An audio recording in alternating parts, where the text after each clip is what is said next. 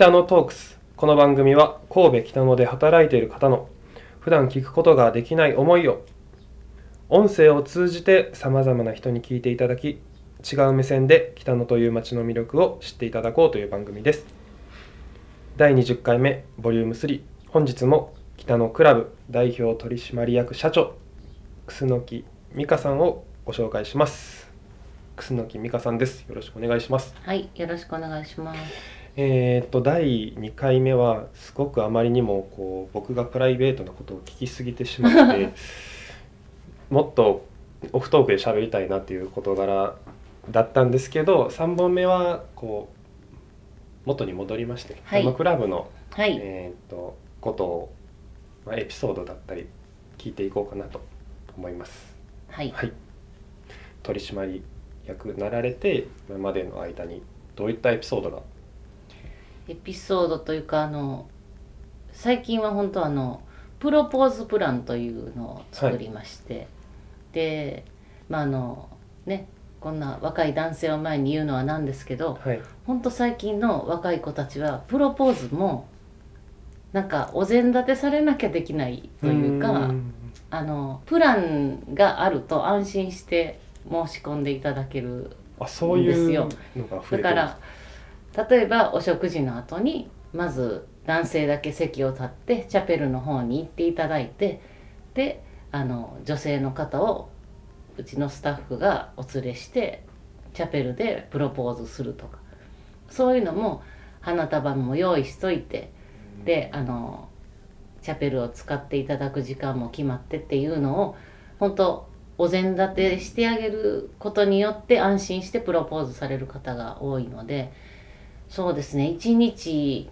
56件プロポーズそんなにされる方いらっしゃいます。特にあの令和元年になった日なんかは入籍されてきてお祝いをここでされる方も多かったんですけどプロポーズの方がすごい多かったんで。もう予約の時点でも。そうですね。プロポーズプロポーズで。なんかそのあんまり結婚に対してイメージを持ってない世代といいますか僕個人的な話にはなっちゃうんですけど、どうすればいいかも分かんないっていうのももちろんありますしそういうプランとしてある方がやっぱ安心できて選べるっていうのはうん。なので一番高いのがその10万円超えるこうあうん。のプランがあるんですけどそれは真っ赤なあのバラが108本ついてるんですけどその108本が結婚してくださいの意味なんですね。バラの花と言葉で。1本ずつなんかあるみたそいうなんですけど。です。意味があるらしいんです、108本で結プロ婚してくポーズの。ださい結婚してくださいという言葉になるんですか、なのでその花束がついてるプランとかもあの割とよく皆さんご利用いただいてるんで。そういうプロポーズプランでプロポーズされた方がレストラン北のクラブの方でご結婚式披露宴していただいて、でそのプロポーズをしたチャペルで式を挙げるっていうのにつながっていってるんですけど、でその後あの普通結婚式場だったら来年じゃあここの思い出の場所でまた記念日お祝いしようねって言っても式場って行ったところで何もできないじゃないですか。そうですよねただうちはレストランなんで記念日の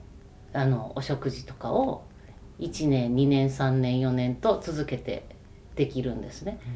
で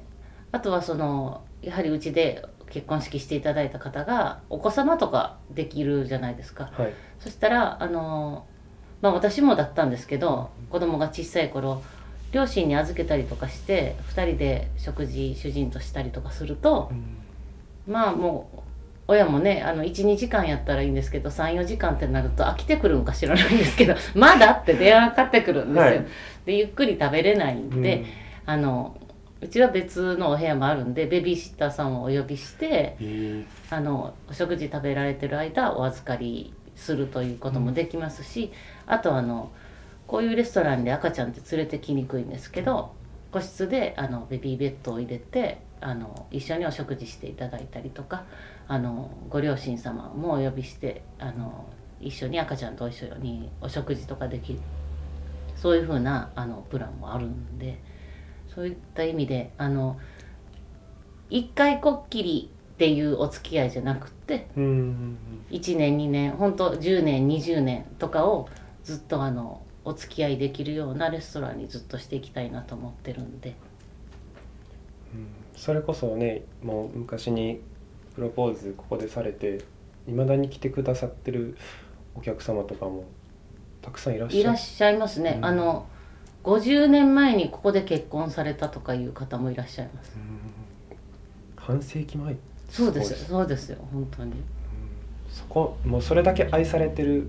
こうまた来たいなって思ってもらえるような場所づくり雰囲気づくりしてると思うんですけどこれから先どういうふうなもっとこうしていきたい北のクラブという場所イメージどうしていきたいっていう楠木美香さんの考えとかイメージってありますか、一応私で3代目になるんですけどはい。あのもう私の息子が4代目として継いでくれるだろ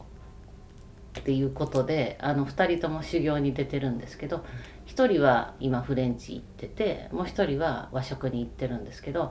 まあ、その兄弟がとても仲いいので息子たちが。なので2人で協力し合って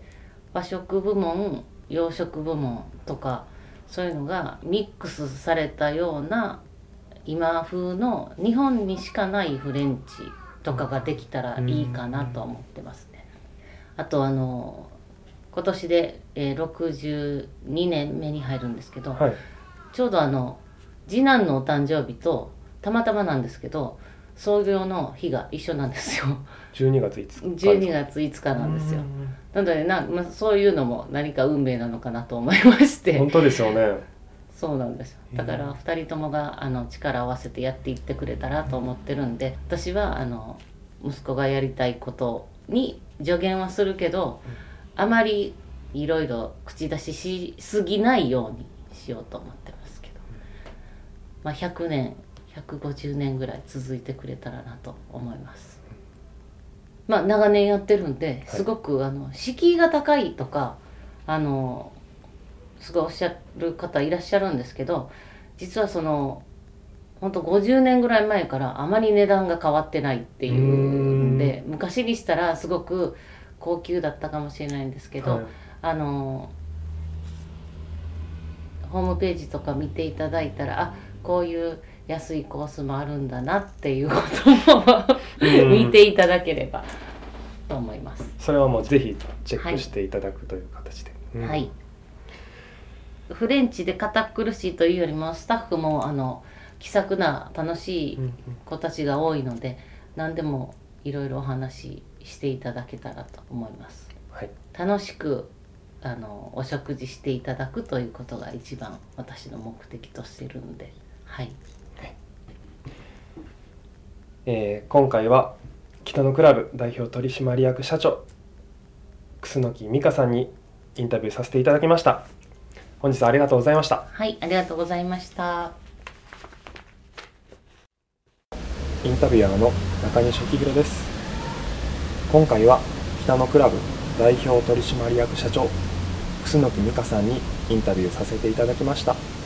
えーいろいろなタイミングがあり楠木さんにインタビューさせていただくことになったんですけれども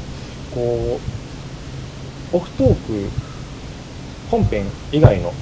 オフトークも非常にちょっとこう盛り上がってすごいパワフルで明るい方だなとすごく思いました。北のクラブを任され一からこう関係性を築いてきたわけなんですけれども楽しくをモットーにとおっしゃっていてそういうアイデアっていうのは北のクラブのサービスだったりホスピタリティっていうところにつながっているのかなと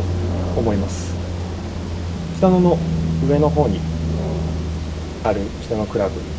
少し足を伸ばしてお食事や景色大人な雰囲気を味わってみてはいかがかなと。また次週もお楽しみに。バイバイ。